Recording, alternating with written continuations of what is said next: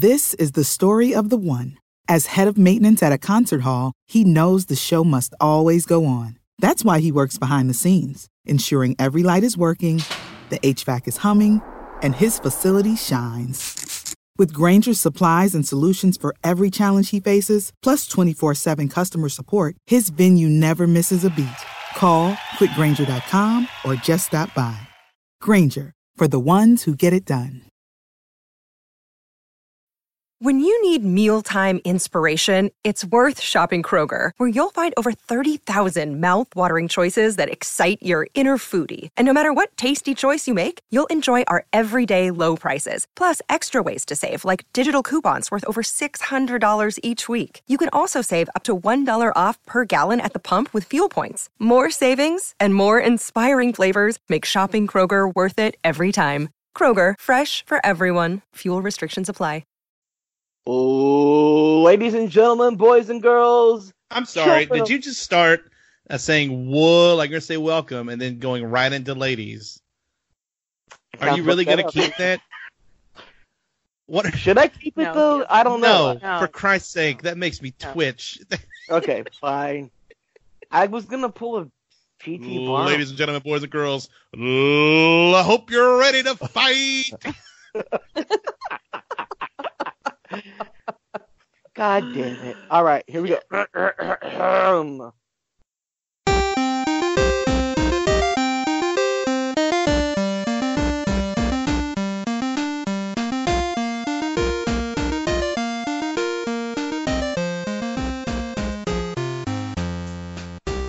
Welcome, ladies and gentlemen, boys and girls, children of all ages, to the Winter is Coming Game of Thrones podcast. I'm your host, Razor, and I'm here with Isis. She's back on the podcast this week, and we're very happy about it. Corey Thone and Corey Smith. This is a podcast that is not officially sponsored by KFC. Um, so let's get right into the what we're going to be talking about tonight is the season eight trailer. Game of Thrones season eight. We finally got a trailer. It dropped today. what? Where have What? I been? You thought we were going to talk about the EW photos, didn't you? Yeah, I've been studying up on costumes and lines and the shoulders, and, and you're telling me there's a trailer out there? Yeah, man. Absolutely. There is a trailer, and it's exciting, and we're very happy to be here. So let's talk about it. Let's get right into it. Isis, I know you've got a lot to say, but I want to get your initial reaction. We'll break it down scene by scene if we've got hours to spoil anyway. But um to spin, so I- Isis, give me your initial reaction from the trailer. Yeah, so um, earlier today, when you guys told me that there was a trailer that was out, uh, I was in the middle of the office and I really didn't have time to go ahead and look at it. And uh, when I finally got home, I was able to watch it. And let me tell you, my wig was fucking snatched. All right. I was shooketh. shooketh. That trailer killed me and resurrected me. And now I'm pregnant with the second coming of Jesus Christ.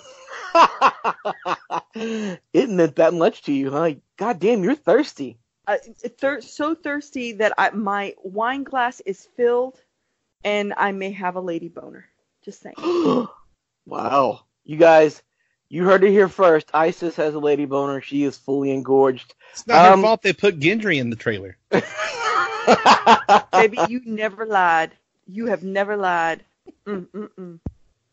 so, um, Isis, what was your favorite scene out of the entire uh, trailer? Give me one scene that just made all the hairs on your arm and the back of your neck just stand straight up.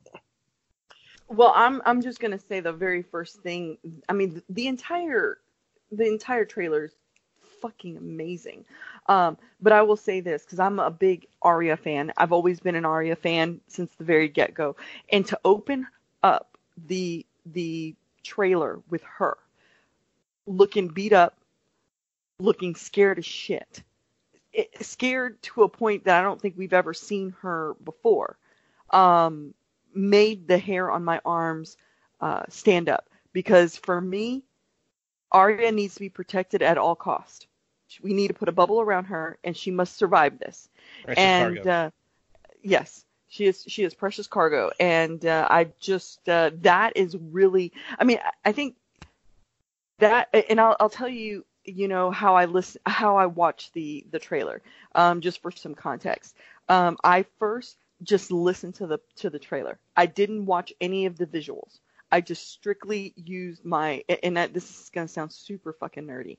Uh, I, I just wanted to listen to it. I wanted to get a sense for, you know, the voices that were coming in, what they were saying, the music, all of those things, just to kind of come into play. Then I watched the video and um, the trailer, and then I took the trailer and slowed it down, and then I I watched it that way, and then I kept it slowed down and then I watched it with the subtitles because I really wanted to get a full feel of what the trailer uh, you know all of those pieces coming together and and I know I'm not alone so don't fucking act like I'm being uh, hey, or anything. I did the same thing. I didn't I didn't listen to it. I mean, you took it a step further, but yeah, no, I did the same thing. Yeah, th- for me it was Arya. I, I'm gonna just say it right there. I mean, Arya to me looked um, her reaction was the one that was probably most unnatural for me. Isis, um, you're absolutely right. I think the Arya, uh, the the fast breathing, but then she catches her breath and you see her training kick in, and then she starts to run from whatever's chasing her. We'll get into that to, into that into a second. But Corey Thone, what stood out to you? Uh, what was your favorite part from this trailer? Uh, oh, that's it's a really tough question. Um, I I don't want to be too on the nose with it, you know, but the fact that they pretty much confirmed for us that uh that Jon's gonna ride a dragon is pretty all but dope. confirmed, folks. I love it. I'm so. Happy. I mean, like seriously, not only not only because like we're hip to your tricks, you're not not only does um I mean obviously they showed Jon and Dany walking toward the dragons who were eating or had just got done eating something, but they they showed that scene and then they showed the overhead shots of the dragons flying around and it's like well they're definitely just like CGI Jon and Dany off the back of those dragons. like that's what Game of Thrones has done. The Avengers has done that. Like after the the end game trailer dropped, everybody just kept finding these parts of the trailer where there's like a gap between people. And it's like, yeah, that's definitely like Captain Marvel or someone yeah, Yeah. And it's like, yeah, just stop trying to hide this. Don't put that shit in the trailer. If you don't want us to know it, don't put it in there and then CGI half of it out. Like we're not dumb. These are the most passionate fans of anything. So like that was figured out real quick. I, I will say we might all come out of this looking like dum dums because Jon doesn't ride a dragon like drive a dragon. He's obviously ridden one, but like drive one, you know, like grab the wheel or whatever, however you. is it a clutch? I don't know, but there's that. I mean, that was the the scene that jumped out to me was they really drove that home. They had like multiple shots of the dragons just flying around. So. Yeah, and you know what's cool about that is um, a lot of people say, well, no, the dragons were just flying into Winterfell. No, they weren't. If you look at the sky, when uh, Arya's looking up at the dragon and when Sansa's looking up at the dragons flying over Winterfell, it's different. It's a different sky than when they're flying through the valleys and peaks of, of the north. That's Jon and Dany having dragon sex, like chasing each other around and like being all frolicking and playing in the air. They they just you're right. They got CGI'd out of this out of the shot. So uh 100% agree with you. Jon's riding Rhaegal which by the way, Rhaegal was named after his father, his real father, Rhaegar Targaryen. So it's kind of poetic that he would ride the Green Dragon Rhaegal. Yeah. Bang so, his bang his aunt, ride his dad, you know, Targaryen shit. Targaryen shit. all right, so Corey Smith, um, I know you've got thoughts. We talked about it all day long. What stood out to you? Um, I think just the general like depression of the trailer. I mean, it was exciting, but clearly the Battle of Winterfell is going to be fucked, right? Like, it just looks like they're going to lose horribly, and you know, everybody seems to be. It, it seems like the battle is going to start out in the field and then move inside the castle. You've got the shot of Varys uh, down in the crypts with uh, Gilly and Little Sam in the background. And I mean, I'm kind of with Isis. The thing that kind of shook me the most was Arya, right? We, Arya's gone through some incredible shit in her life, right? She watched her dad get executed. She's seen friends get executed. She's been through all this stuff, and she's never looked like that before, right? She was absolutely terrified. And I'll tell you one time. She's looked at that one time when she was being chased by the waif. And this, she was being she was being chased by someone or something. She was running for her life. Yeah, but this just seemed more, and you know, she she's got that epic line about how death has many faces and all that stuff. But clearly, that shot takes place before shit hits the fan, right? Right, right. You know, she's she's all confident. She's she pulls up the dragon glass dagger, um, but clearly that takes place before things go sideways because in that shot where that long tracking shot where she's running through uh, Winterfell, she is absolutely terrified. She's not, you know, and you know that that part was the the hardest, the coolest part for me. And you know what? Um, I've seen people on the internet today talking about, well, Cersei hired a faceless man. They got they got into uh, Winterfell and they're chasing Arya. That's not a White Walker or Whites that's chasing Arya or the Night King, but a faceless man's there. We don't have time for that shit. Take that shit elsewhere. It's the, it's the dead. They're there in Winterfell, and yeah, that's you know what what hit home for me um, was that this was absolutely the bleakest trailer that Game of Thrones has ever aired. Number one. Number two, um, they wanted to hit home that shit goes down at Winterfell and it all goes awry. Nothing and no one is safe, right? Like we see uh, Jaime and Brienne and Pod fighting on the battlements of Winterfell. We see Brienne and Pod standing in front of the army. We see Grey Worm getting ready, prepared for the for battle. There's a lot of shit going on. Jorah's ready to fight. There's a lot of shit going on. And and and to to wrap up what you guys said about Arya, I did a screen cap breakdown for winteriscoming.com. That's right, or net. I'm sorry. Um, and in the screen cap breakdown, I I I grabbed 17, I believe, screen screeners of Arya, and the second most was the dragons, Rhaegal and Drogon. They were the second most out of everything. So yeah, like this was an Arya centric trailer, which was very cool. She was well, in a lot of the scenes. I, I kind of want to point out too, like, and we'll get to this in a little bit as far as we're going to break down a lot of the things we noticed, but ultimately, I think this trailer, we talked about this too, is it didn't reveal a whole lot that we didn't already know. Right. Right. It, it definitely felt like this trailer kept it, the cards real close to the chest, right? And we kind of, you know, Benioff and Weiss said if it was up to them, they wouldn't release a trailer, um, but obviously they had to release something.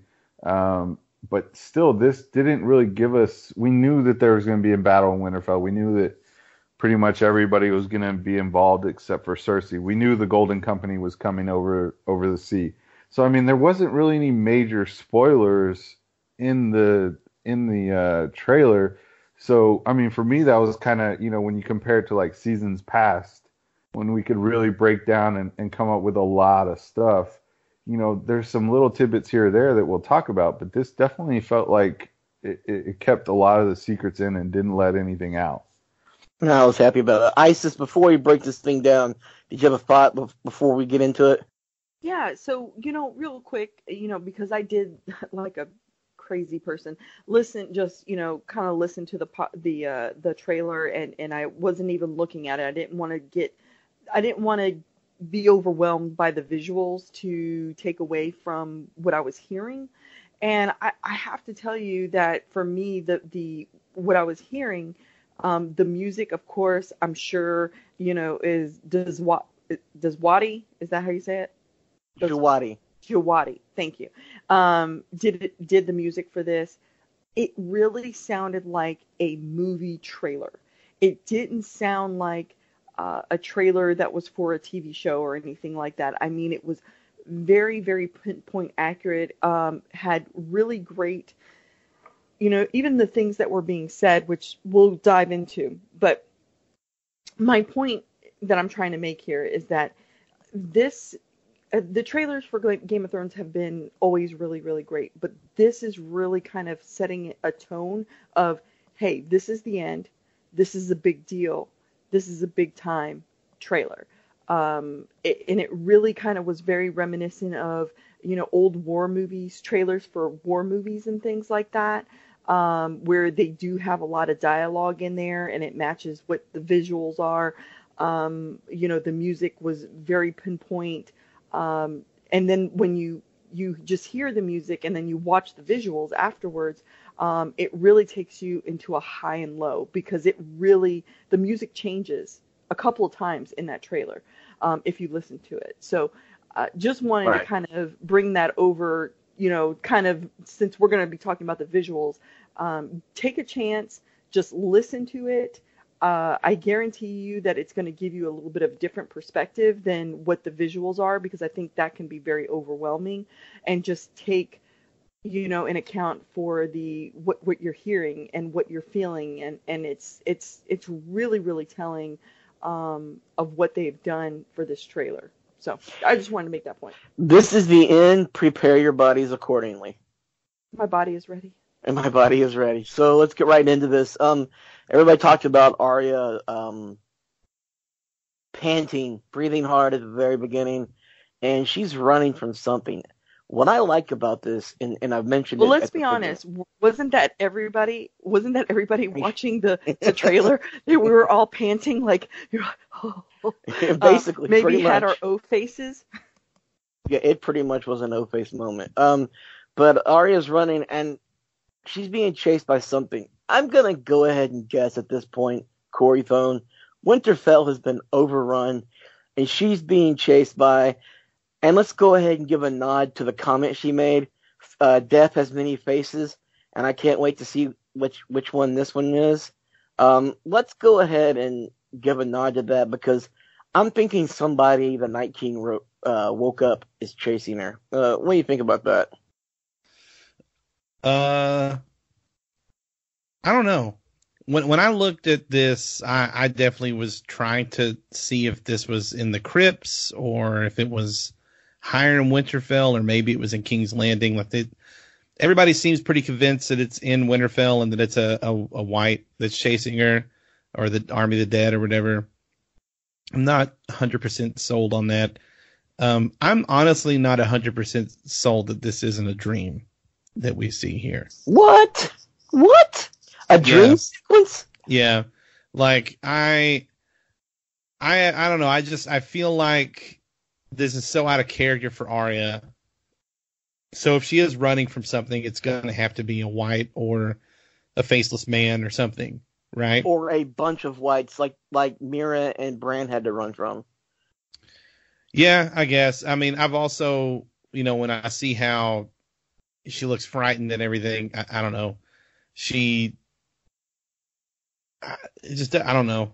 I, I'm not gonna sit here and say that I know what it is. When I've seen people on uh, Reddit and stuff have really broken down as a GIF and and lightened it up and shown it, and it kind of just looks like a dude in armor that's behind her.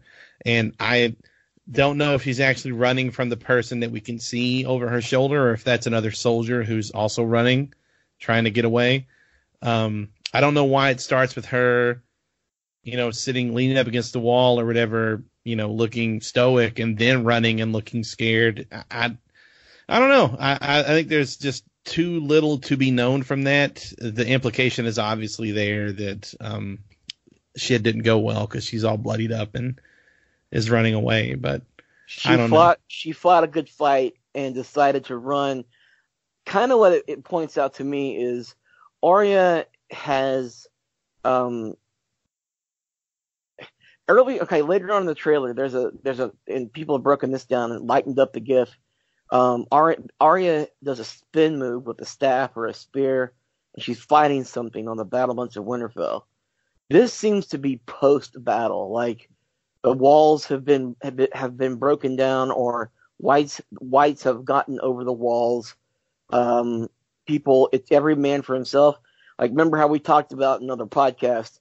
Uh smith and i mentioned it's going to be a every man for himself or every woman for herself every person for themselves type situation uh, Arya, what I liked about it was that she composed herself, like her training kicked in. At first, she's panting really hard, and then she just stops and she looks at the camera, and then she starts running. It's like, okay, you know, I've done this before. But what I noticed at the end of her run, as she's running, you know, it's it's interspersed with like Sir Davos walking along the battlements of Winterfell. Um, it's interspersed with a lot of scenes. Varys in the crypt with little, you know, uh, Gilly and baby Sam. Um, but she's got a Valyrian steel dagger in her hand. It's not an obsidian uh, bladed dagger. It's not needle. It's a Valyrian steel dagger. She doesn't have both weapons in her hands. She doesn't have a spear in her hand. She's got her, and I want to keep saying this, a Valyrian steel dagger in her hand. Um, that mean that says to me, she's got some serious business to take care of with, and she knows that the Valyrian steel is the only thing that protect her. Which well, but not- in the like, you know, other in the other screenshot, she's got an obsidian blade.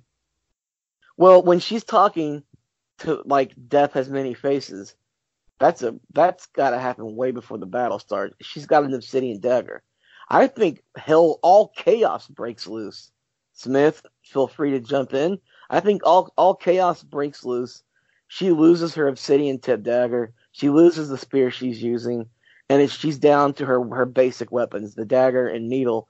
Which I don't even see that needle on her. I just see the dagger in her hand. So, uh, Smith, feel free to jump in here. I know Yeah. you've got thoughts about it.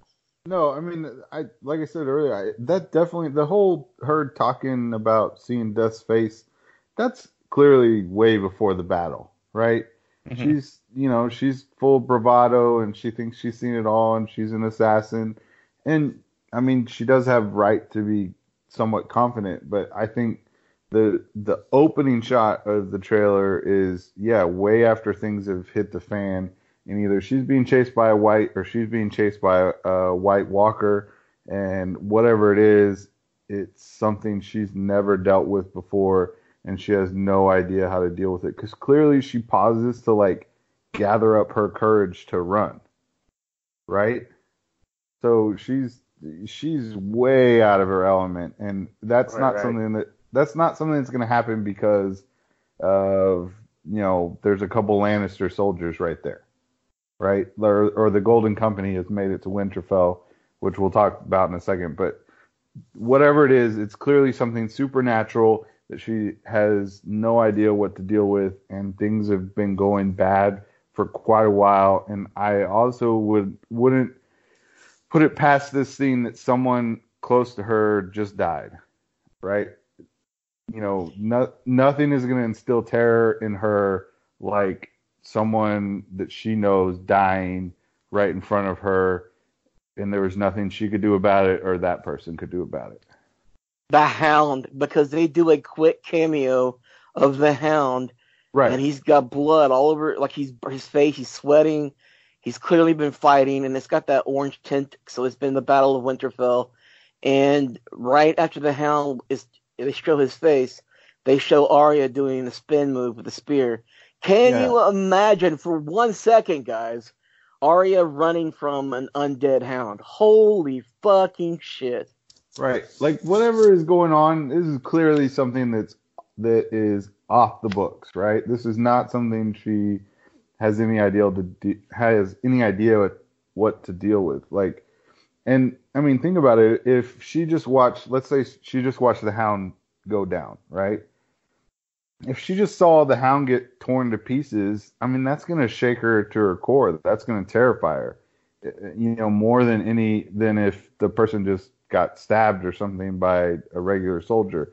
Like this Right. is cle- this is clearly something um, su- supernatural. I mean, I don't know that I would say go so far as to say it's the Night King, um, but it, it's definitely at least a horde of whites or maybe one of the White Walker lieutenants. You know what I mean? So can I can I jump in here? Yeah, please do. So as a counter to that, because I I don't know if I mentioned or not, but she's not wearing any like furs. She's not dressed like she'd be at Winterfell. She's, you know, dressed more lightweight, I guess you'd say. Everybody, you know, at Winterfell is wearing furs and coats and everything else because it's cold outside. It's like it's winter or something. Um, there's a post in the Game of Thrones subreddit by Andheim. It's this guy's name, and and I don't know if this is 100 percent right, but it can somehow give because I just when I look at this, I just don't the I, I don't know. It just doesn't make doesn't add up to me that it would be White Walkers. Like, where is she gonna run to? Like, where is she going? You know, is is she get? Do they have a trap set up? Maybe I don't know. But this post says that um in this same scene of the trailer where you see Jon running toward the camera at night, the next scene is a bunch of animals running that at first we thought were horses, maybe like Dothraki, but on second look looks like it could be more like a pack of wolves. Their legs seem too short to be horses. Which Yep. Um, I've Uh, yeah, which I agree with. I I think that those are wolves. there's a theory on here that Arya is escaping Winterfell after being left behind, thinking that she's dead or something, or she went back to find someone, do something, kill someone, or whatever. She has a mission. And she is overrun and beaten and runs into the Winterfell courtyard because, again, I agree this doesn't look like the crypts. So No way, I don't think it's the crypts either. Runs into either. the Winterfell courtyard only to be surrounded by whites and walkers. And at the last second, Nymeria and her massive pack of wolves ascend and start tearing up the walkers and shit. And we see a scene reminiscent of season one where Arya tells Nymeria to run away, but this time Nymeria does the same thing, you know, in wolf speak to Arya. And that's the reason why they chose to show Nymeria in season seven over Ghost. The writers had said it was more important to show you what was happening with Nymeria. Nymeria and her pack dies, saving Arya, and she escapes back to her allies. God damn it.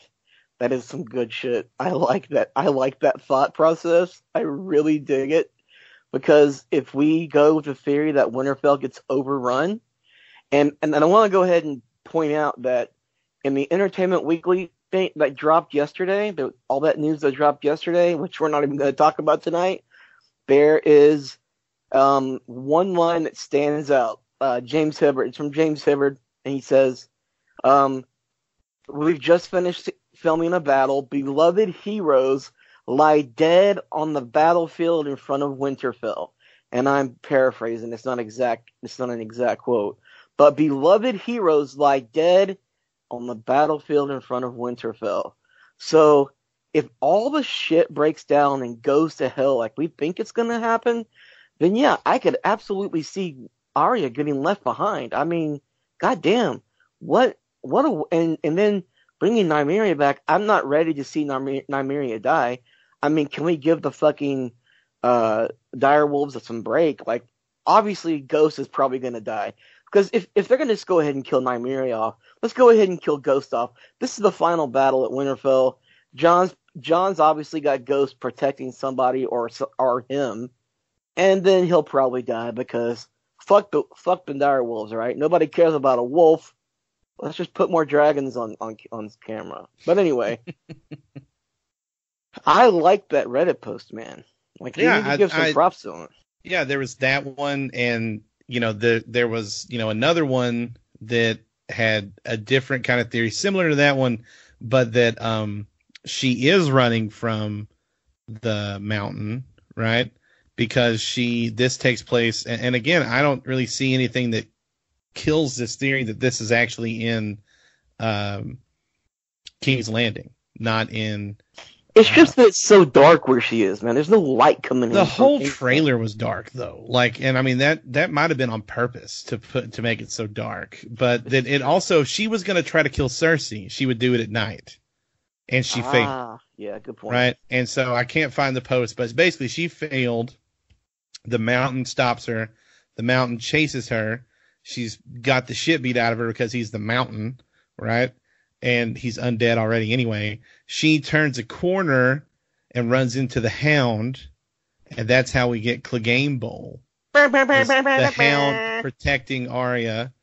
Uh, uh, both. So basically, the, it was like so. You know, if that happens, either the the mountain kills the hound, but the hound injures the mountain enough that Arya can kill him, finish him off, or vice versa, or they both die, whatever. But that that might lead to it. I like the one with the wolves better personally, but still. Yeah, Anyway, so Let's So Well, I- my talk- bad. let's let Corey Smith talk about that scene really quick. 'cause I know he's dying to talk about it.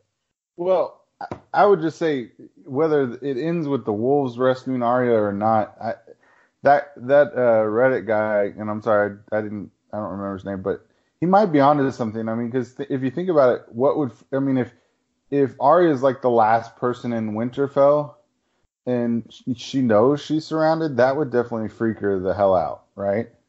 So I mean, it, it it could be some version of what he's saying. Um, I I mean, as far I, when I watched the trailer, I definitely got the fact that those were wolves and not horses, right? Yes. And- so here's what I did to to confirm this, and, and this is not confirmation officially, but um, at first I didn't think it was wolves. I thought we're we're seeing uh, a typical Miguel Sapochnik or Sapo, Sapo.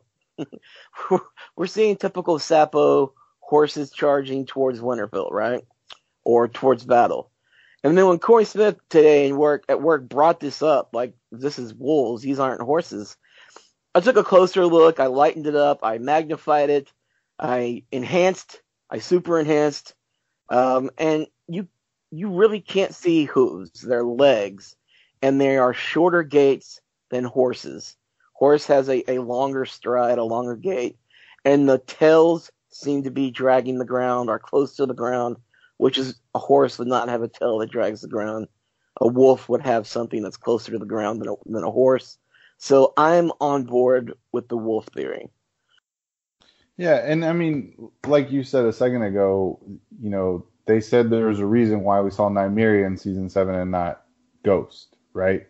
So I think we're building towards, and Nymeria did have a, a pack of wolves with her, um, and in the books they talk about how Nymeria's got like a pack of wolves, uh, like a hundred strong or something like that, that she's kind of leading. in the hundreds, yeah, the largest wolf pack anybody's ever seen. right, and they're just running around Uh, excuse me, the NWO wolf pack was. new, new, new, new, new world order. yeah. So, um, anyways, uh, yeah, I, I think we're building towards that at some point in the season. Um, and it, and what the guy said about the, you know, Arya running away why the wolves stay behind, that makes a lot of sense. Um, at some point, I mean, because if the Battle of Winterfell goes as poorly as we think it does, and basically all the heroes get, get their asses kicked, something's got to get them out of Winterfell, right? And I mean, the dragons could do something like that, but also, you know, the math, you know, if there's a large wolf pack that comes in at the last second, that would definitely give them enough time to get away um, and make it south to King's Landing or something like that. So, so yeah, I don't know. I, I, I definitely think it was wolves, and and it'll be interesting to see at what point they show us in season eight. Isis just pointed out that we're 12 fucking seconds into the trailer. And we've been talking about it. Yeah, and you're you're the one who said we're gonna be done in an hour. I'm like, are you kidding me? Like we're gonna be. Clearly, I was being facetious. We haven't even gotten to some some of the spoiler things that we've seen in there. Yeah, there's Uh, nothing in that trailer we're talking We about. haven't even done a commercial break for KFC yet. Hey, Oh dear Sorry, God! KFC I was hoping KFC is that going we to the back burner. KFC. See, I, I was really hoping that we are going to make it through an episode without talking about KFC.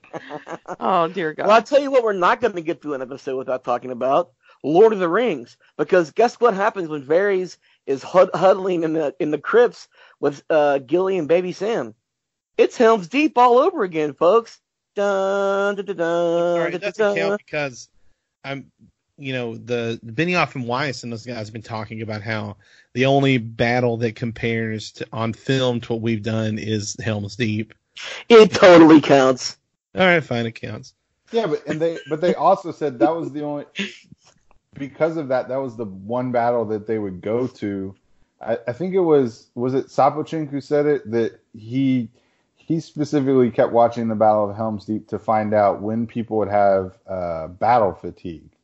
Yeah, and, Right. and he also watched it for POVs for characters too. Right. So I, I mean, I think, and we'll talk about the other ones, but I mean, I think it's natural that if you if you were watching that for inspiration, that some of that, whether intentional or not, is going to come through um, whenever you film your kind of version of it. So I think that one, and then obviously there's the one of uh, who is it that are, that are lining up next to each other? Uh, Brienne and Pod. Mm-hmm. Looking That's totally lot- Leg- Legolas and Gimli. right. The tall, blonde, and the short, kind of stout. Uh, Not the beard. Yeah, except Pod doesn't have the uh, beard. But yeah, I mean, Not, not the cock. By the way, he torched somebody for making that joke on Twitter. yeah, he he gets tired of it from what he from what I understand. Pod the Rod gets tired of people talking about his his dangle. Yeah, Magical cock. the, the angle of his dangle. Okay, so Look, I, you know, as as the only female on this podcast, I like to think that it's not his dingle dangle, but it's what's closer up to his eyes. Mm. oh, But anyway, can, let's Forehead? continue this Well, on. 'cause Isis, I'm already on my second. question. since you wanted to talk about the fact that we've only made it 12 seconds into the trailer, let's bump it up to um 15 seconds into the trailer, where Euron Greyjoy and his ships are sailing with the Golden Company. Um, were you confused by this Hold, at all? hold on, we did not see Euron Greyjoy. To be clear, These are his ships, though. These They're his- ships. I understand, but I'm you're saying Theon Greyjoy or Euron Greyjoy in the Golden Company, but we don't see Euron. No, no, Okay, I mean, well, thank you for the these clear- ships. Continue. con- the clarification Well, there, ac- dude. well, actually, well, actually, you don't see Euron Greyjoy. That Well, could be shit on important. Smith for being right about things. That's the best. what the fuck? Well, Anyways, we continue. do it. Go ahead. It- I mean, he is right. It, we didn't see Euron, um, but we did see um, his boats um, that had his sigil on it on the on the masts. Um, we also saw somebody with some golden locks. It was That if season, we didn't- one- season one Jaime Lannister time travel. yes. back. Oh my God, that's exactly what I was gonna say. If we wouldn't have known better, that was season one Jaime Lannister with those beautiful golden locks. Um, you know, not quite sure who that is. You book readers may know who the fuck it is. I really don't give a is. shit. Harry Strickland. Oh, okay. I don't even the care or that? know. I, I don't. It's Harry Strickland. He's the leader of the Golden Company. Okay, He's so the uh, Captain General of the Golden Company. okay, well, big actually, I don't care who he is. I know that he belongs to the Golden Company, and obviously he is, you know, at the helm here.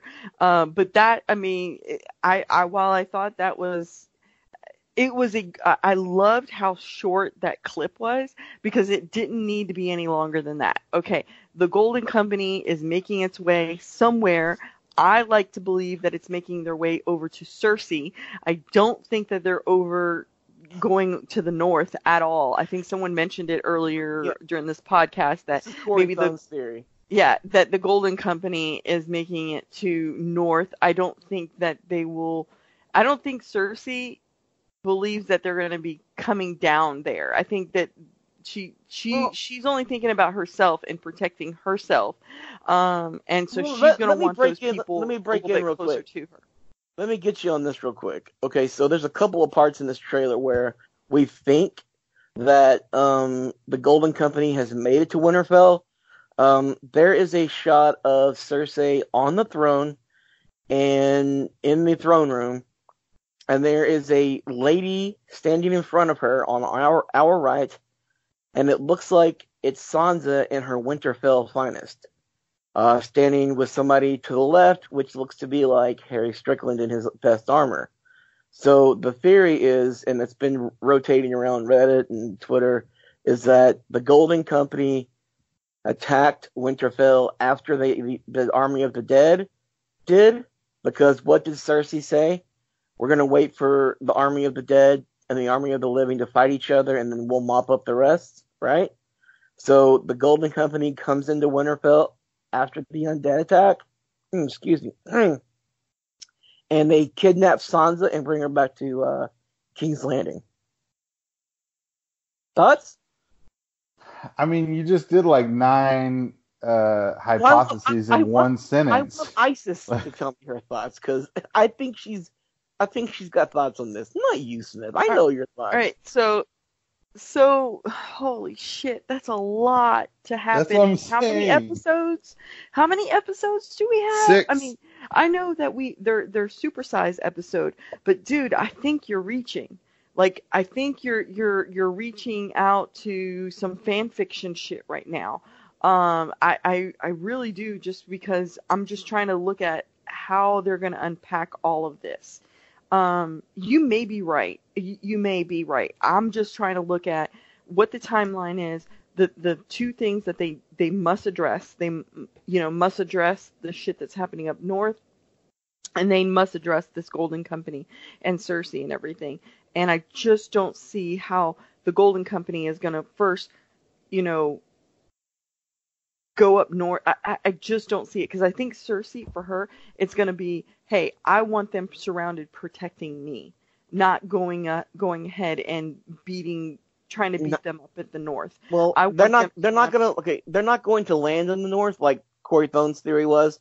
Sorry, Corey Thone, your theory was completely blown up by this trailer, um, because we've seen Cersei and Qyburn looking off the battlements of the Red Keep into the ocean, obviously saying that Euron's Greyjoy ships are coming into harbor, bringing into the Golden Company. What I'm saying is that the Golden Company lands at King's Landing, and she sends them up north because there is a screen grab of soldiers running toward a gate.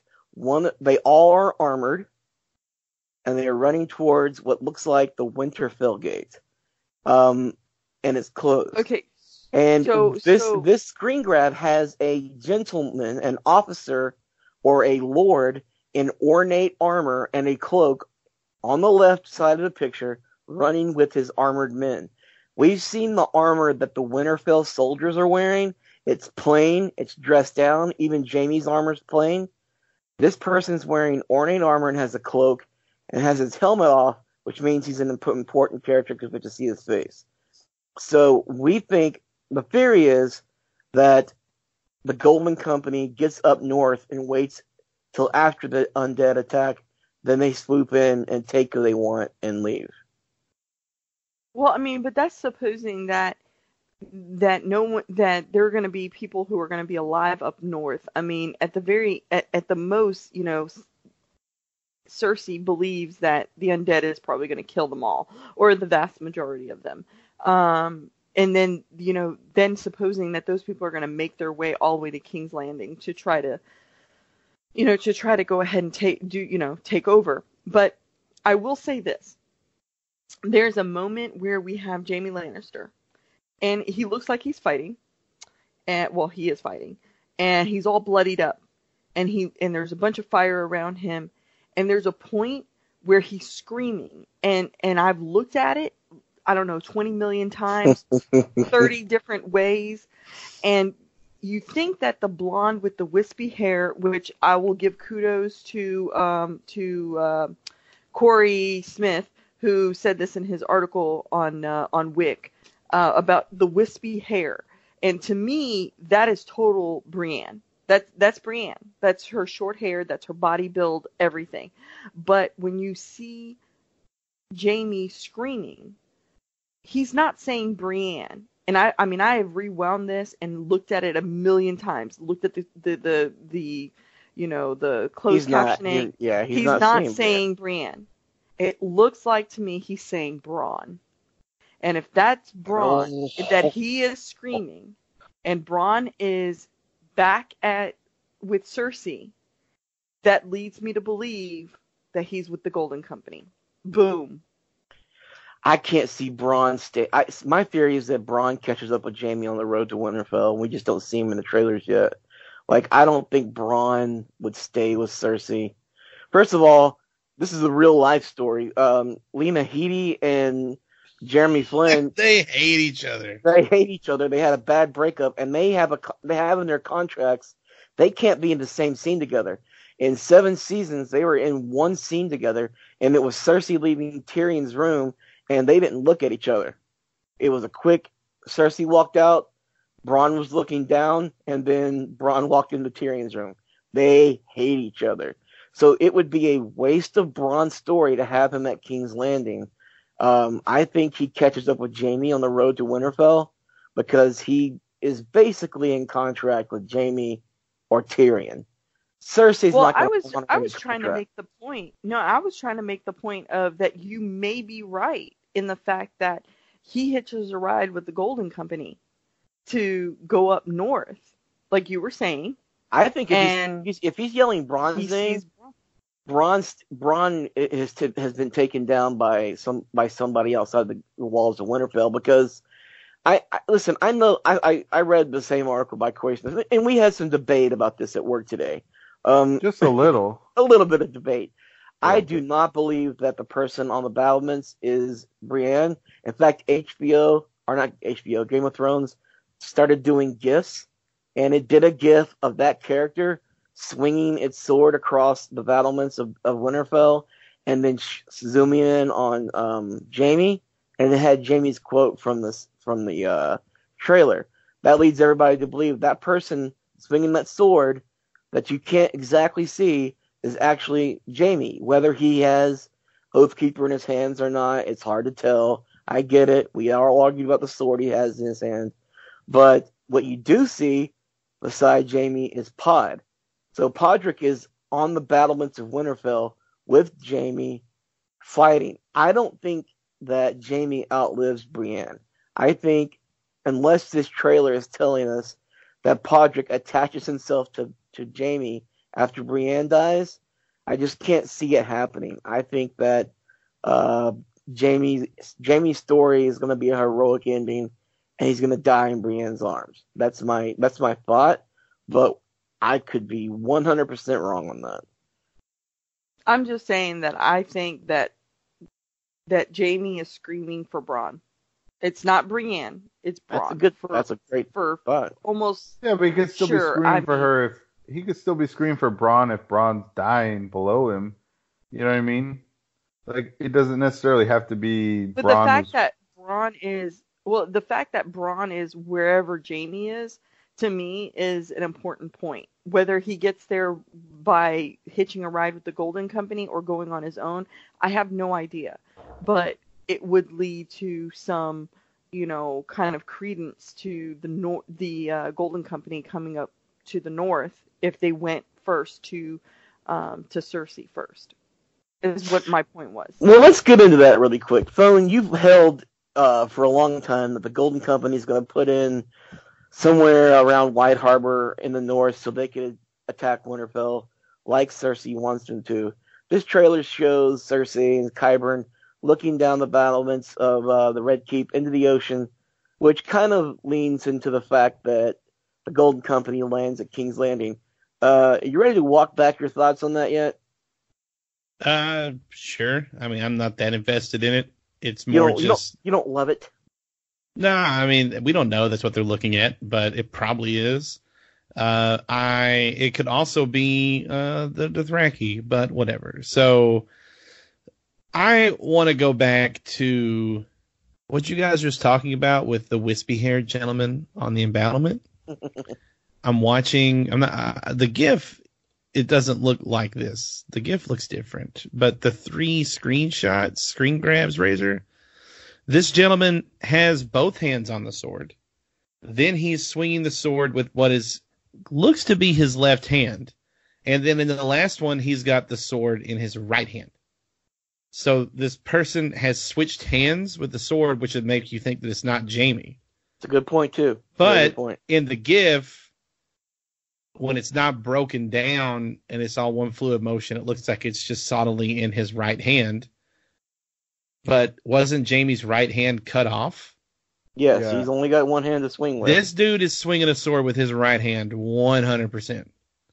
So, anyway, not to burst your bubble, but Bubble that sword burst. is 100% in his No. right hand. No, And- yeah, no, I. And that's that's the one thing that made me and Smith our argument ended was when I agreed that the person on the battlements is using two hands. So Game of Thrones could be just a- adding a GIF and just showing us somebody Sure. on, on the battlements. Whatever, who cares? But um, when it comes to Cersei looking out over the embattlements or whatever it is you were talking about, her and Qyburn, um, I mean, we see them outside. Qyburn is saying something. Uh, Hold on, hold on. That's not Qyburn talking. Okay, see, I don't. Okay. It sounds like, and I compared it's it. Bran. It's Bran talking. No, I think, and I compare. I pulled up a lot of audio of, of him talking. I think it's uh, Harry Strickland. I think it's Marc Rissmann. Uh, what? because when I first heard the trailer and I heard him him talking, it it sounded very unfamiliar to me. It didn't sound like any of the other characters uh, that I knew, and Well, I, I'm gonna call bullshit. And let's be honest, the guy just went through puberty, so his voice is going to change. It's one hundred percent Bran. He's talking Bran. to Sam That is about that is where shit. you is belong. You're I- you're here. You're where you belong. All these events brought you to where you belong. Yep. Smith, you I- idiot. Jesus Christ, fuck. hell's wrong with you? What is wrong with that guy?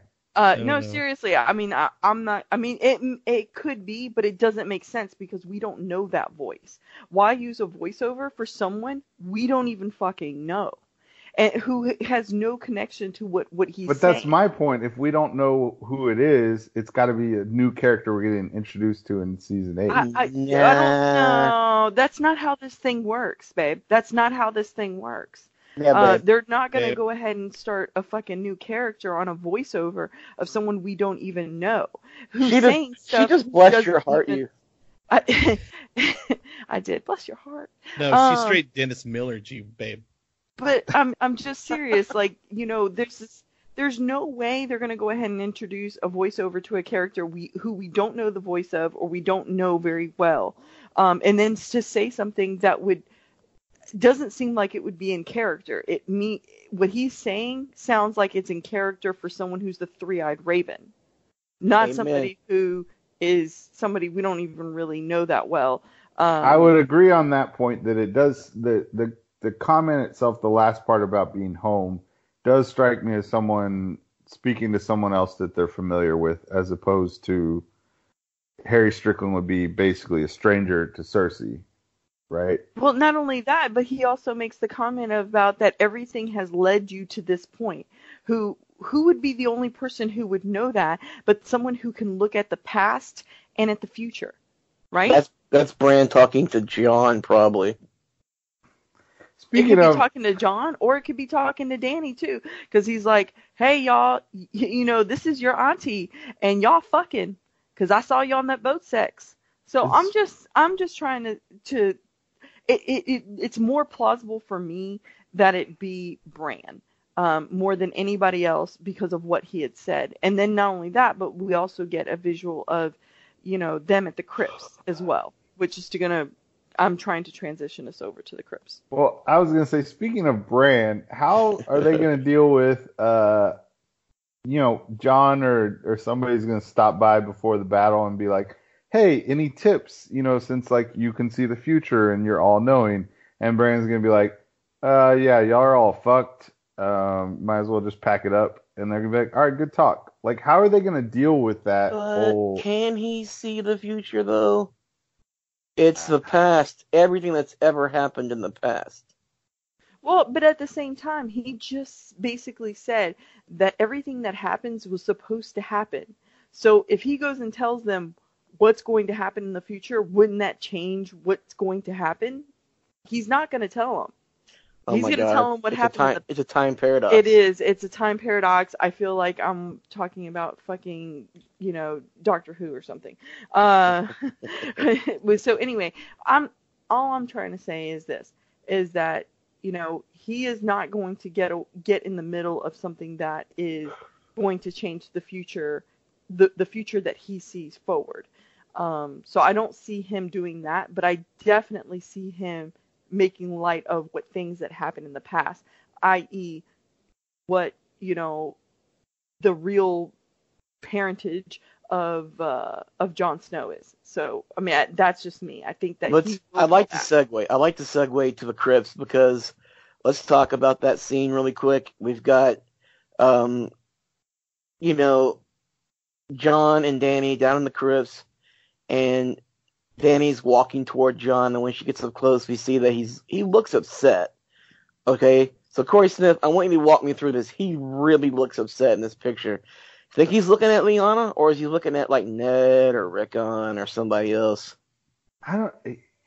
You know, this scene really kind of threw me for a loop because if you take Jon's reaction by itself, right?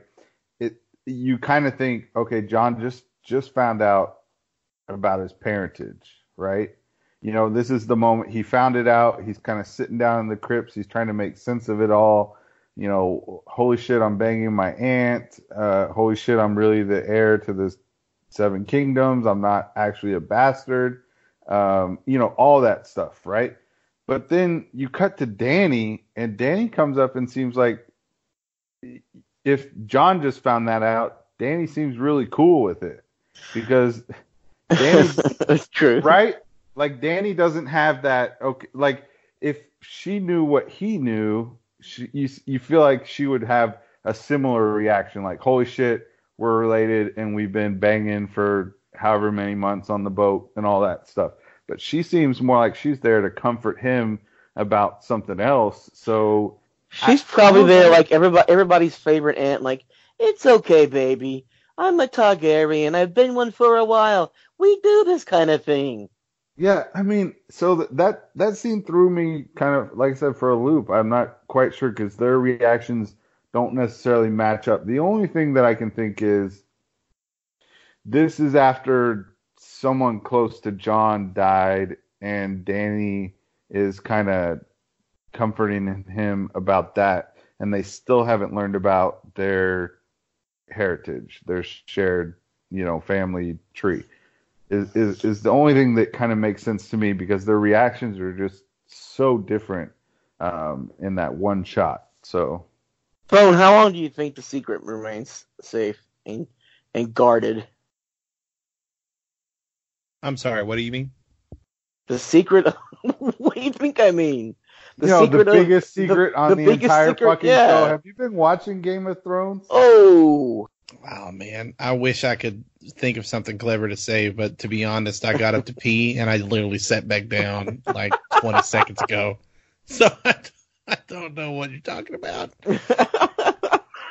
But the, secret, is the keep secret- it secret, keep it safe. And it's just don't put it in fire and take it to, you know, Mount Westeros and throw it into the sea or whatever. That's that's exactly the answer I needed. No, but the secret is how long does the secret of Jon and Jon's parentage stay safe uh, when Jon gets there to Winterfell? How long before Bran reveals the big secret? Because we all know Sam can't keep a secret, and he's gonna be like a happy cocker spaniel peeing on the floor. He's so excited to see Jon, and he's just waiting to bust at the seams to tell Jon the secret. So how long does it remain safe? I don't know. I maybe episode two. I think by the battle they'll know. I think. Uh, I think the battle will be because I, I figure what'll happen is they'll find out Jon will pull back a little because it's weird and gross, and then um, the battle will happen, and you know, near death experiences always have a way of showing you what's important and Jon will remember, man, I just really kind of love this Dany chick, and so they'll just be fine with it after the battle, maybe. So Well, we can we can skip ahead. A lot of this stuff is just you know we've got a lot of scenes. We still have Arya running in a lot of the scenes through the corridors. Um, we've got we've already talked about um, Cersei with a smirk on her face, looking down over the battlements of the Red Keep. Um, we've got the the Unsullied marching in Winterfell. We've seen that before. Um, Sansa wasn't in this trailer a lot. Um, she was there for the dragon flyby. Um, Drogon did request a flyby from the Winterfell Tower, but it was denied because um, everything was full. He didn't care. He still did a flyby. Uh, that, was a reference to Top Gun for all you youngins out there. Um, and then um, she was there. She got one shot. She got one nice, clean shot. Looked like the one from when she's about to welcome Dany to Winterfell. So, um, she wasn't in the trailer a lot. Tyrion was in for one and only scene, and he's looking up. I'm guessing at Jon and Dany riding dragons. Uh, anybody else? Is uh, the pattern is full. Thank you, Isis. They requested a flyby, but the pattern is full. Negative Ghost Rider. So thank you guys for that. Um, but uh, uh, I couldn't remember the exact lines. I just knew it was in the movie. Um, we did get a passionate kiss from Grey, Grey Worm and Missandei Isis. I mean, it, it was heat. That shit was straight fire. All right. Fire! Like, I mean, she was putting all up in it. He was putting all up in it. I felt like I was listening to some John Legend kind of song in the background. You know, it was it was straight up fire. Um, it was it was the type of kiss of like, if this is gonna be the last kiss that we're ever gonna have, we're gonna make this shit count. And- Grey Worm is 100% dying in, in the Battle of Winterfell. Oh, I, yeah. There, there's no way that man survives. I, I love me some Grey Worm, but there's just he. I mean, tears will be shed when he's dead. But I, I, I think that was another level um, to show that they did have a relationship that going forward. And it's, I think it's really interesting um, because there's a part of the voiceover that I feel like really speaks to him. Um, and about that, you know, God, what is it? It's something about when they pan to him and they're kissing, and you hear Jon say something to the effect of, um, something like they're they have no feelings, and then you see him have feelings. You know, he, Yeah. you know, or they the dead don't have feelings, and that was the same thing um, that they used to say about the the Unsullied. You know, that, that they True had fact. feeling, and so I really felt like that was a, a really kind of poignant mon- moment. Um, and then not only that, but you know, not to get into my my my other beautiful little man, um, Gendry, you know, about that he doesn't stop. I felt like that was a really kind of funny. I actually laughed uh, because you know it kind of reminds me of him running and not stopping until he got to where he needed to go last season. But it was, I felt like it was very pointed, you know, to each of those um, scenes, and um, and so that was the the point that kind of came across to me is that this person who was not supposed to, you know, let's say what the kids say, catch feelings, um, did, and and uh, and that was really nice to see, even if he is going to die. Okay, so I want to talk about really quick. Uh, Cersei in this trailer does drink some wine. Fake Um, baby. Fake baby, yeah. Um, No, no, no. That doesn't She- mean fake she- baby. she's got tears in her eyes. First of all, when if you look at this part, um, when she's drinking wine, she has actual tears in her eyes. I'm thinking she just learned that one of her two sibling remaining siblings just died, and it wasn't Tyrion. and um, so she's like she's in her PJs. First of all, she's not in the Iron Throne. She's in her rooms at the Red Keep. And she looks shook. Like she's definitely shook. And she's drinking wine to calm herself and it's not working. And there are tears in her eyes. I'm thinking she just learned that that Winterfell was overrun and Jaime died at the battle. Um, Smith, you care to d- jump in on this because you, you don't think the baby's fake? No, no, no. I, uh, I'm on the fence on that. I just don't think that the wine is a is an indicator one way or another. It's not like they knew back then that wine was bad for you when you're pregnant. So Yes, they did. She turned down wine to Tyrion because she was How? pregnant. fuck you and your good point. Um, I, no, I, I mean, don't know. honestly, it might not be a fake baby. I think she might have lost the baby, possibly, or it's a fake baby. One of the. Miscarriage. Either way, I don't. I don't know if that's the moment she's gonna find out that Jaime died or not. Um, yeah, I just here's my thing, and and I oh mean- my god! Holy shit! Do you know what I just had an idea of? I'm so sorry. Drop it on us. Give us that epiphany. the theory that we had just talked about from that wonderful Reddit post that Arya is stuck in Winterfell or maybe went back to Winterfell, right?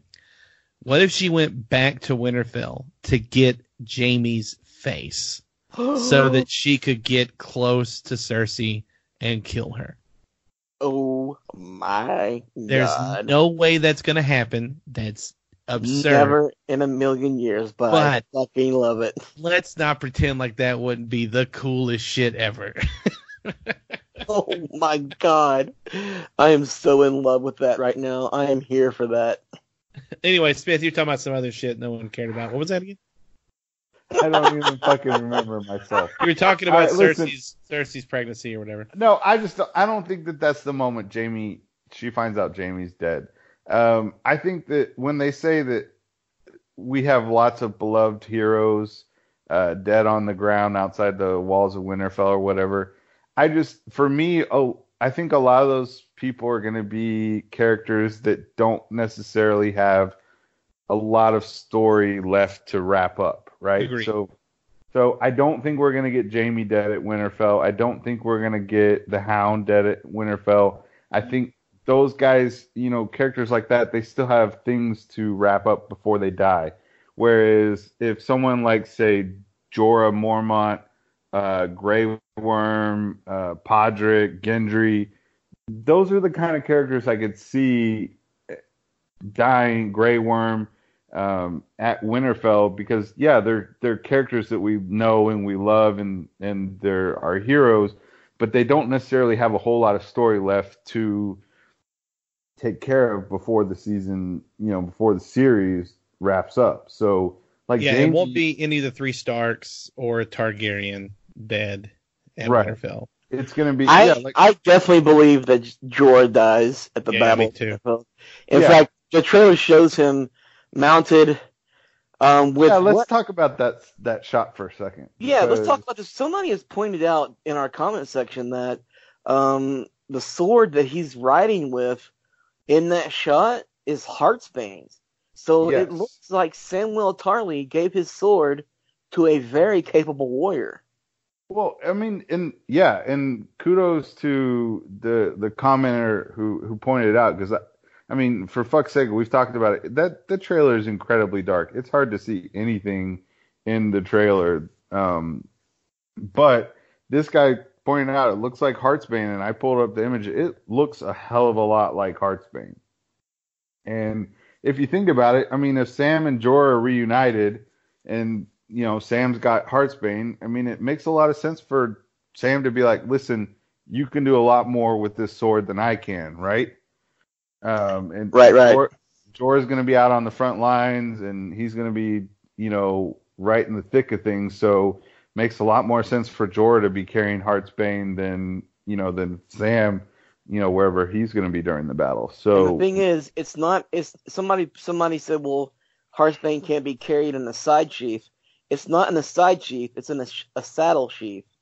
So that means that Jorah, if he's carrying Heartsbane, has it holstered basically in the saddle. He can pull it out and use it as he's riding down White Walkers or whatever.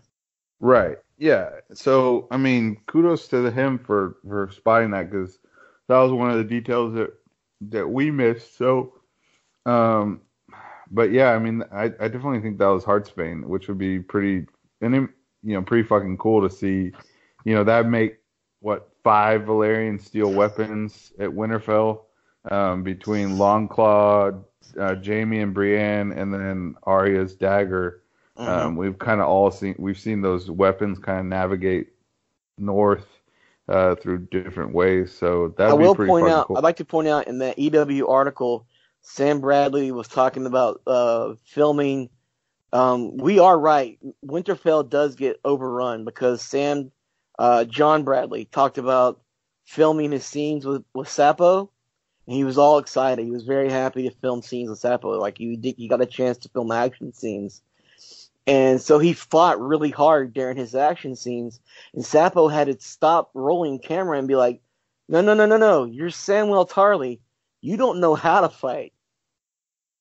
You gotta, you gotta act like you don't know what you're doing. You're basically swinging around a, a stick, hoping somebody doesn't kill you.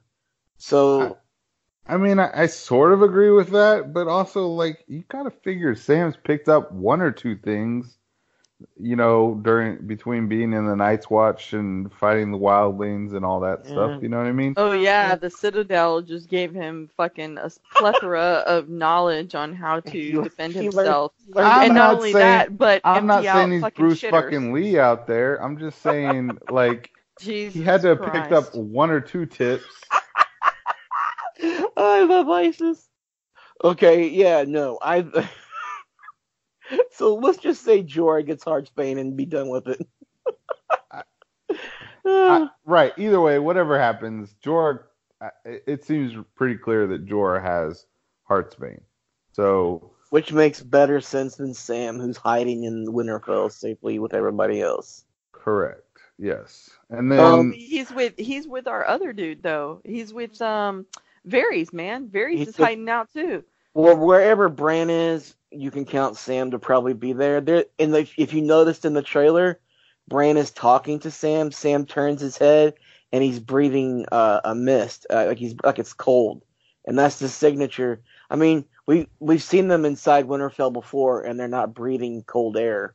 It's it's warm where they are. They've got fires going, so it, that's the signature that the Night King has shown up. So Sam turns around and he's breathing fog out of his mouth. Um, that wherever wherever Bran is, Sam is, and they're about to get they're about to prepare for battle. So I can't imagine Jon leaving Sam in charge of Bran's protection. But I also don't know. I mean, you have to put Bran somewhere safe. Um, we don't think the crypts are are wheelchair accessible. Somebody have to carry him down. Um, so I don't know where he goes. I don't know what happens. Who knows, really? Well, and you've got Okay. to go ahead, Isis. No, baby, you go. I was just saying you've got to have somebody near Bran who can, I guess, narratively, whatever, ask the right questions, keep him interesting. Because as it is right now, Bran is just as a narrative person, as a device, is so boring. You're absolutely right. And if you put Sam with him, then you have someone who has a thirst for knowledge and is always asking questions next to basically a human version of Bing.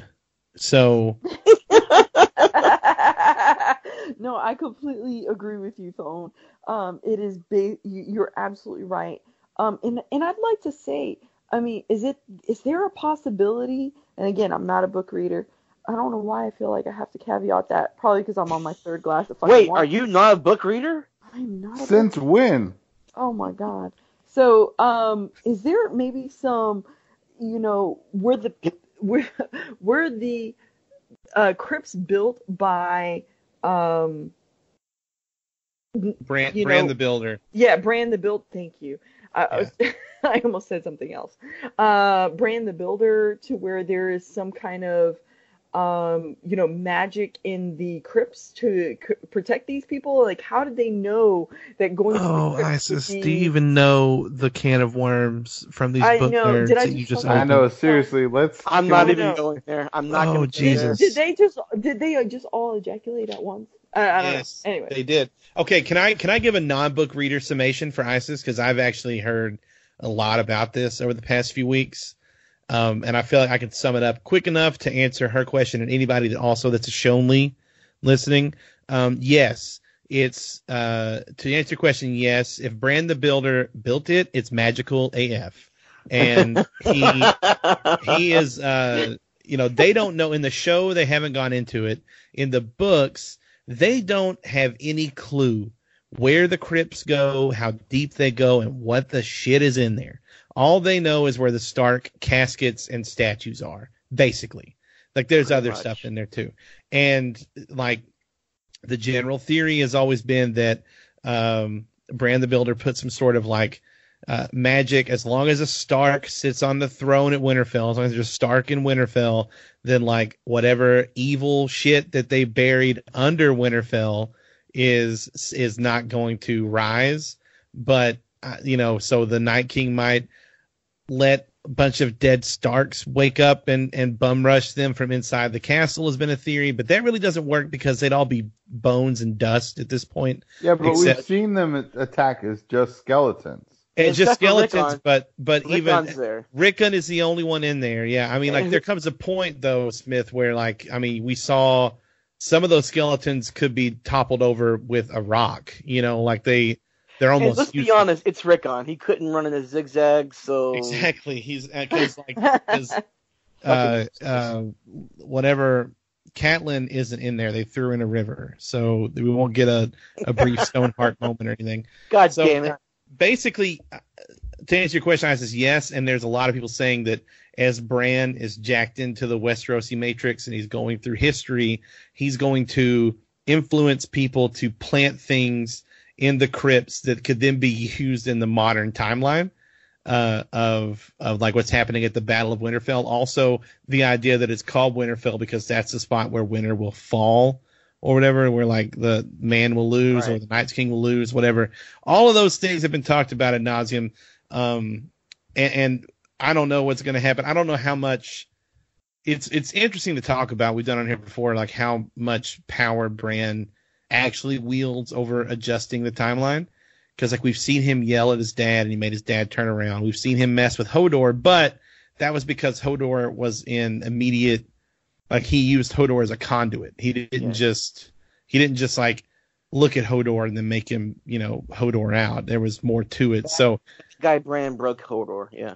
yeah, so I mean, I I don't know how much if Bran, because you know we talked about on here before that possibly Bran going back through history and like a, you know, at a breakneck speed trying to find ways to kill walkers is what's going to accidentally drive the Targaryen king crazy, Right. yelling burn them all and shit. Like we talked about all that kind of stuff in here too. So ISIS, I think that there is a chance that if they're going to lean really hard into Bran being like magical like that, that he's going to put have them store things in the crypt that can be used to fight walkers later, maybe. Jon Or Snow's gonna zombies will come from there. Okay, well, Jon Snow in season seven said, "I guess my brother's a three-eyed raven now. Like he got a he got a raven from Winterfell, from Sansa. And he's like, Bran's my brother Bran, who apparently is a three-eyed raven now. I'm paraphrasing. Uh, and so he Jon's gonna tap into that knowledge base. He 100% believes in this shit. He's seen it. He knows about it. And when Sam goes, "Yeah, I let your brother north of the wall. He was there, so yeah, it's all my fault." and yeah, he knows about your parentage. When that's revealed, Jon's gonna tap into Bran's knowledge, and yeah, they're gonna try to. They're not gonna leave everybody at the back of Helm's Deep since since Helm's Deep on in in Westeros doesn't have an exit out the back. They're not gonna leave everybody down the, in the bottom of the crypts without without something to protect themselves. But um, anyway, let's talk about one more thing the fact that Beric and Tormund are alive and they did survive the fall Only of the one more thing. Well, let's talk about the major thing. Um, the the fact that that we see Ed, Lord Commander Ed, leading Beric with his multi-tool, multi-purpose sword, which is now a flashlight, through a dark hallway. I'm not sold that it's Castle Black. I'm kind of on the board. I'm on the fence. Either it's Castle Black or it's walking down toward the crypts of Winterfell. I don't know. There's been lots of people talking about it. Um, I don't know, Smith. Is, is it really important? I mean, we all knew they lived, right? Basically, we we knew that that Tormund and Beric lived. Uh, I don't know that we knew for sure. I mean, they killed freaking all kinds of characters off screen um, throughout the series, so I don't know for sure that we knew they lived. But we are pre- we pretty much assumed they were going to be back at some point. Um, but and and I think to me the fact that the three of them are together is significant because they're they're all you know obviously they're all up at the wall. Uh, Ed theoretically is over at Castle Black, which is west of where we saw uh, Tormund and and Beric last. But eventually they would link up. And as to where they are, I mean, yeah, I don't think. I mean, just from going through screenshots of of uh, Winterfell and Castle Black, I I don't necessarily think that they're either one of those locations. Um, based on the the stone arch that they're kind of seeing going through when when Beric has his flashlight sword.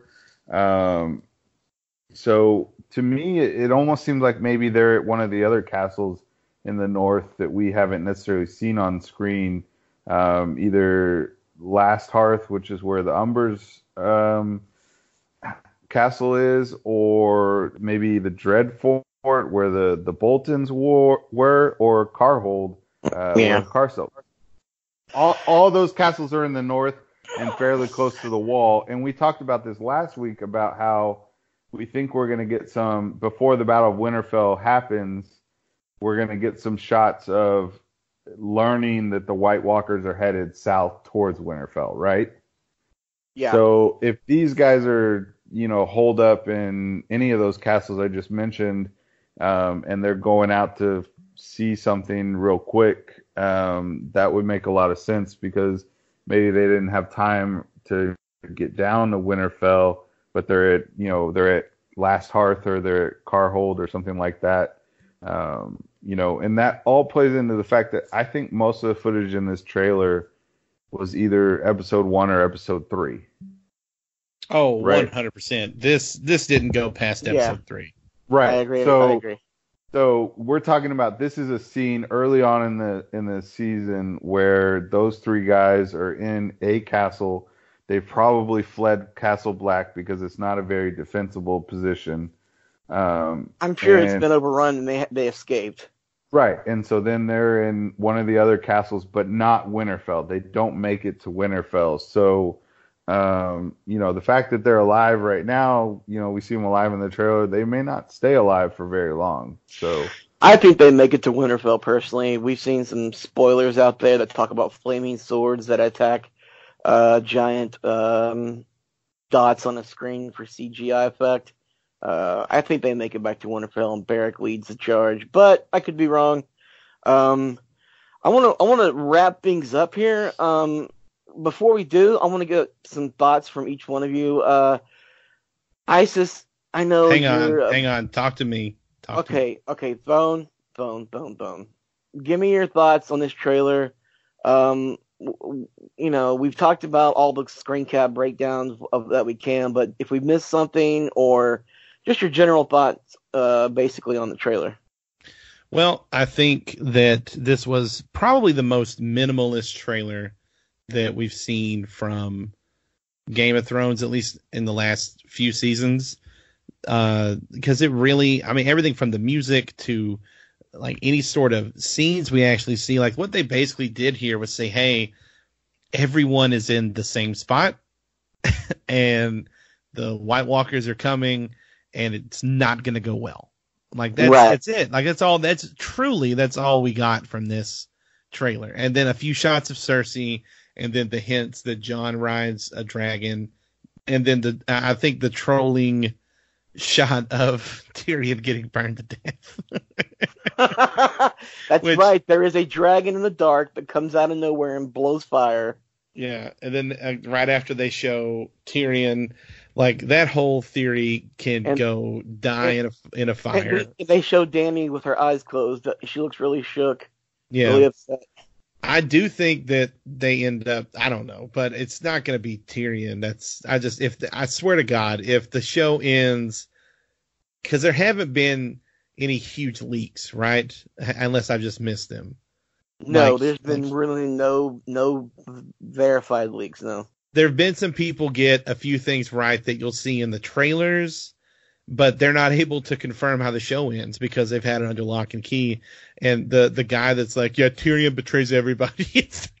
Dude, I swear to God, if they do that, that would piss I me off so much. I will say this: the guy who says that Tyrion is put on trial for treason at the end of the season Uh, is Freaky Doctor from f- the Free Folk. He's the one that told everybody the trailer was coming today, and nobody knew except for Freaky no, no, no, no, no. The guy saying that is a there's two there's two accounts. I've looked it up. There's two accounts saying that um, that Tyrion betrays everyone, Ah, and okay. yeah, and but I even if they knew the trailer was coming today, I still don't believe that. That was just I mean again as we've talked about before on the podcast here that, that um even It's tonight bad right. It's terrible writing.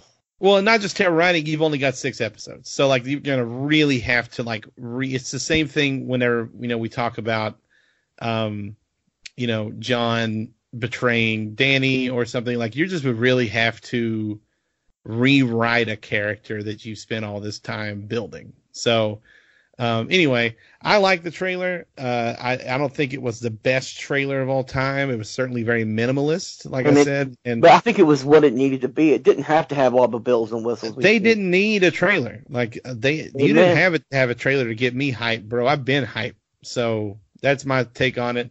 Um, I guess we we really didn't talk a lot about the last scene, but the thing with the frozen or the the white horse leg, the you know the zombie horse legs That's a on a good point. on a frozen tundra. I mean, that just that just confirms, you know, what's coming. So, I pointed. Uh, Dan Selke, our editor in chief, was going to join us for Take the Black because we were going to record on Thursday, but he had prior engagements tonight. He pointed out he was asking us today uh, who was missing from the trailer, and we were all like, uh, you know, Bronn's missing. Um, you know, so other other names popped up, and Melisandre's not in the trailer. And I said the Night King, and Dan said, "Well, no, not really. He's got he's all over this trailer. His presence is felt throughout this entire trailer. They they didn't need to show the Night King. The undead horse legs was completely enough. You know what I'm saying? Like Hmm. you basically this this trailer was like shit gets bad, and it's because the Night King attacks Winterfell.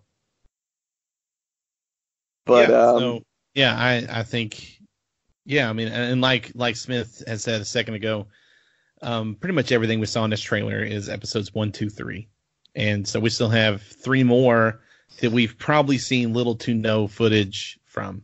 So It's a great point. ISIS, uh, wrapping things up, what stands out to you the most? What did you feel like after watching this? Uh, we all know you did everything you could to enjoy every last inch of this trailer.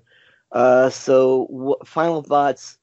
Shoot them at us. Yeah, final thoughts. Uh, so people that we did not see in this trailer, uh, we didn't see the Greyjoys. We didn't Th- see. Theon and Yara. Yeah, it, we we didn't see them at all. Um, Or Euron. Still some kind of, you know, or or Euron. Um, so so I, I feel like this is some kind of dangling Chad that's still out of there, um, that we don't know, uh, you know, what's going on with that. And then you know the the fucking sand snakes from Thor- uh, from um, from Dorne. Uh, we didn't see them in the trailer. Not that I necessarily needed to see them but I, I'm still thinking about them.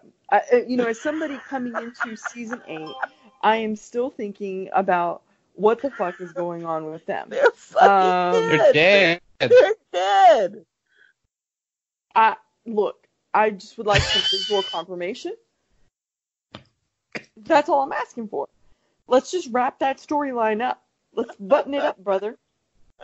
Let's tidy it, tidy it up with a nice little bow, and uh, and I'm good to go. But I, I really, I'm more invested, of course, in the Greyjoys. I want. I mean, we made this whole big scene of, of fucking, um, you know, Theon.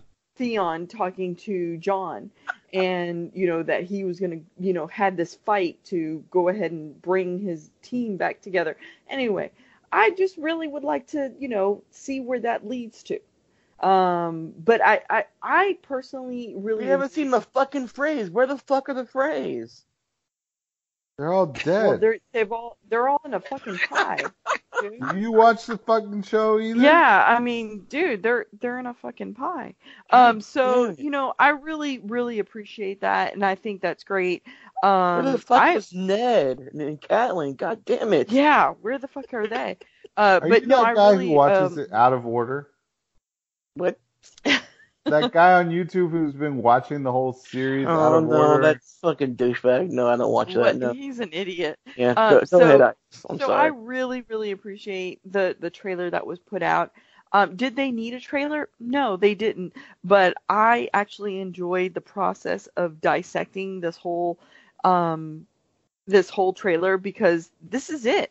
This guys, this is sincerely it. This is this is all that's going to be. We're not going to have you know another trailer. Um, you know this this is what we have, and so you know for me, I'm going to soak it up the best way I know how to, and I hope other people's uh, other people are doing the exact same thing. Um, that they're really just enjoying it, just getting fully immersed into it, getting hype, if you will, um, for the possibility of fucking Clegane Bowl or whatever the case may be. um, I, I'm really just enjoying the moment of what we have left, and um, and so yeah, I I really truly appreciate that. Now I will say this: if they mess with Arya or my beautiful Gen, uh, Gendry, we're gonna have some issues. I'm gonna be fucking up. I'm gonna I'm gonna be wrecking some dicks. That's all I'm gonna say. Corey Smith, I was going to ask you your final thoughts, but um, I know that you like to enjoy your Game of Thrones trailers with uh, a nice warm bath um, and some soft music. Fuck. Oh, I'm sorry. No, you go ahead and give me wrap it up. Give me some uh, thoughts. Uh, I mean, I think that we've hit kind of the, the biggest points. Um, clearly, yeah, they were holding their cards close to the chest. I will say, you know, when they they cut to that moment at the end, I thought we were going to get something bigger than just seeing the the horse, the two horse legs on the on the field, that's, right? That's needed though. I, I I understand. I'm just saying, like it felt like the trailer was building to something maybe a little bit bigger. Um, so I was kind of not that the moment didn't work. I just I, I thought maybe we were gonna get something bigger. Did you walk Um, with Game of Thrones blue balls? A, a little bit, yeah, a little bit. I think so. But um, I mean, I liked the trailer. It definitely got me excited, um, but also didn't really. I mean, we talked. What were the big spoilers? Jorah had Heartsbane and Beric and Tormund are alive. You know what I mean? What Pretty were the much. big? Right. I mean, we didn't get a whole lot as opposed to seasons past where we could, you know, kind of go through the trailer and get the highlights of the of the whole season. So, I mean, kudos to to HBO. They walked the fine line between giving us something to get us excited, but not giving away any of the any of the season's you know big secrets. Um, so yeah, I mean, I like the trailer. I thought it did a, a great job of what it needed to do. Well, um, I think I it, it would be redundant of me to echo what um, basically Thone said. I'm it was minimalistic and I was happy about it. I I know there were some complaints. People were thirsty as fuck for new footage. So a lot of people were like, "Well, this is it. You didn't give us a soundtrack. You didn't give us um you know, a lot of a lot of characters were left out and you fo- mainly focused on Winterfell." I'm completely fine with what they did. They didn't show us any of the intricacies that makes Game of Thrones so goddamn good. There was no political intrigue. We don't know what's going to happen at King's Landing. There, there really we got everybody is scared as fuck at Winterfell and they're preparing for war. Well, and, the thing too, and not to you know keep the podcast going too much longer because it's been a, been a minute. There, uh, that coming this trailer that, like you just said, focuses almost solely on episode three, coming the same week as the EW, you know, stuff where they talked about episode three like a bunch, makes me start to think that there is a little bit of possibility. I'm not saying I believe it all the way, but some amount of I don't know, plaus. I don't know. I, the word I'm Fucking thinking spit of. it out. I can't think of the fucking word. Misdirect, misdirect. It's a misdirect. Yeah. That that, but not that the battle is not big, but that the White Walkers are a bit of a red herring, a bit of a misdirect. Like they they I. What if they just win? What if like Jon Snow and the dragons and them, they just beat the White Walker army and they I you mean, know two dragons is better than one. and uh, there's people that have talked about, you know, then they'll fly north and they'll burn down the Castle tree thing that we saw several seasons ago where they were turning babies into White Walkers and um, that will, you know, end it. And then the last three episodes are about Cersei. They're about the Iron Throne. It's about the Game of Thrones, you know? The Like, what if Game that's- of Thrones. Like, what if that's how? And I'm like, man, that would be wild. so, like, Uh, but this the way they're hyping up that third episode and not showing you anything after it. I don't know. There's Here's no the thing, man. possibility. we we know for a fact because of filming spoilers, people taking pictures of the uh, real time set that was built at Belfast, uh, stu- Belfast at Titanic Studios, the King's Landing set. And by the way, if you have Apple Maps, you can type in Titanic Studios, Belfast, Northern Ireland, and you can see the King's Landing set is still standing today, and it is blasted to fuck. It is burned down this very moment and blasted to fuck. So we we the trailer didn't even allude to that. We got nothing about a battle at King's Landing from this trailer. It was all focused on Winterfell. So I'm happy. I'm excited because yeah, this is all we got and this and uh the, you know, as far as we know, this is the only trailer we're going to get for season 8. We might get a few TV spots that are will take snippets from this trailer.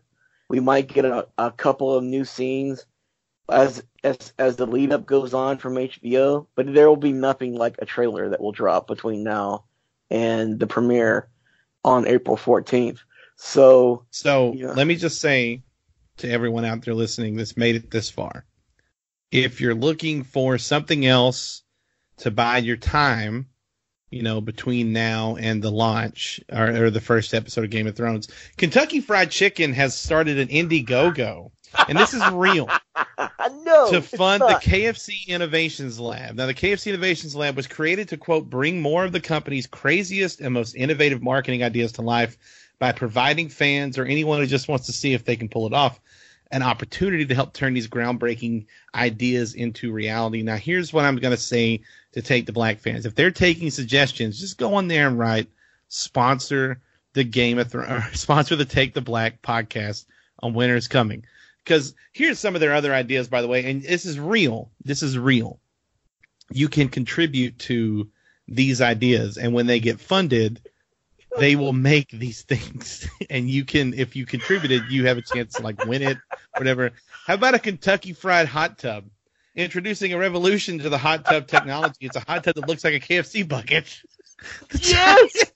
I mean, I want it. The giant bucket features wood fire thermal thermal siphoning heating technology and the capacity for five fried chicken loving people and a full 360 degree Kentucky Fried Chicken branding. Um, this this is another really good, really good one here is picnic with the Colonel. The greatest development in picnicking technology that's made out of cardboard. This kit includes a pop-up table and a life-size cardboard cutout of the Colonel to hold your buckets of Kentucky Fried Chicken sold This separately. isn't real. These are real. They- Oh. Oh my god.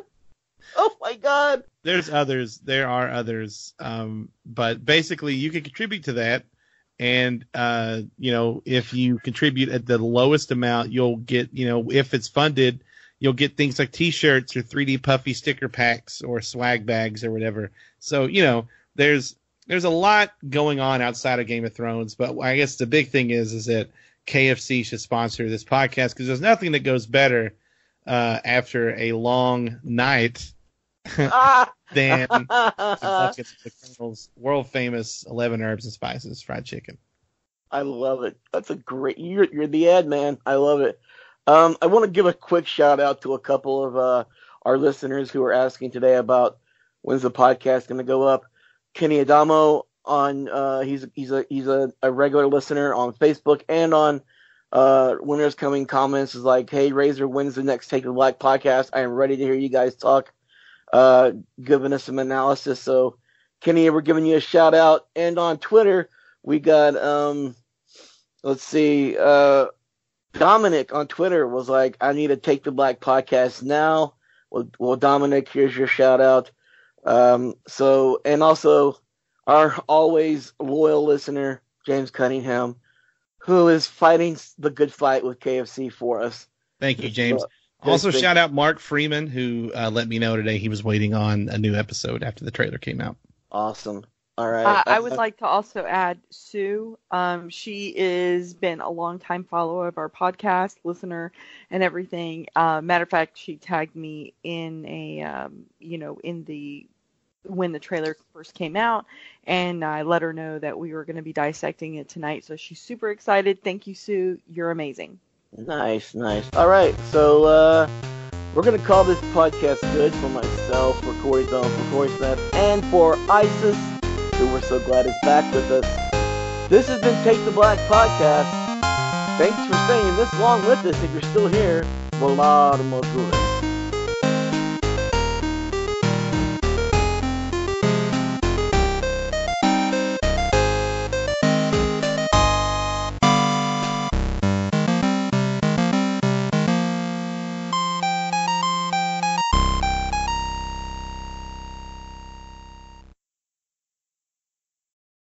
For the ones who know safety isn't a catchphrase, it's a culture.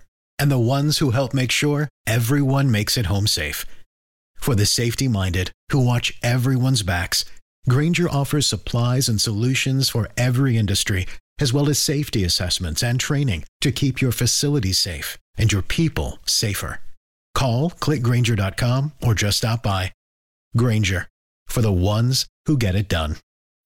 When you need mealtime inspiration, it's worth shopping Kroger, where you'll find over 30,000 mouthwatering choices that excite your inner foodie. And no matter what tasty choice you make, you'll enjoy our everyday low prices, plus extra ways to save, like digital coupons worth over $600 each week. You can also save up to $1 off per gallon at the pump with fuel points. More savings and more inspiring flavors make shopping Kroger worth it every time. Kroger, fresh for everyone. Fuel restrictions apply.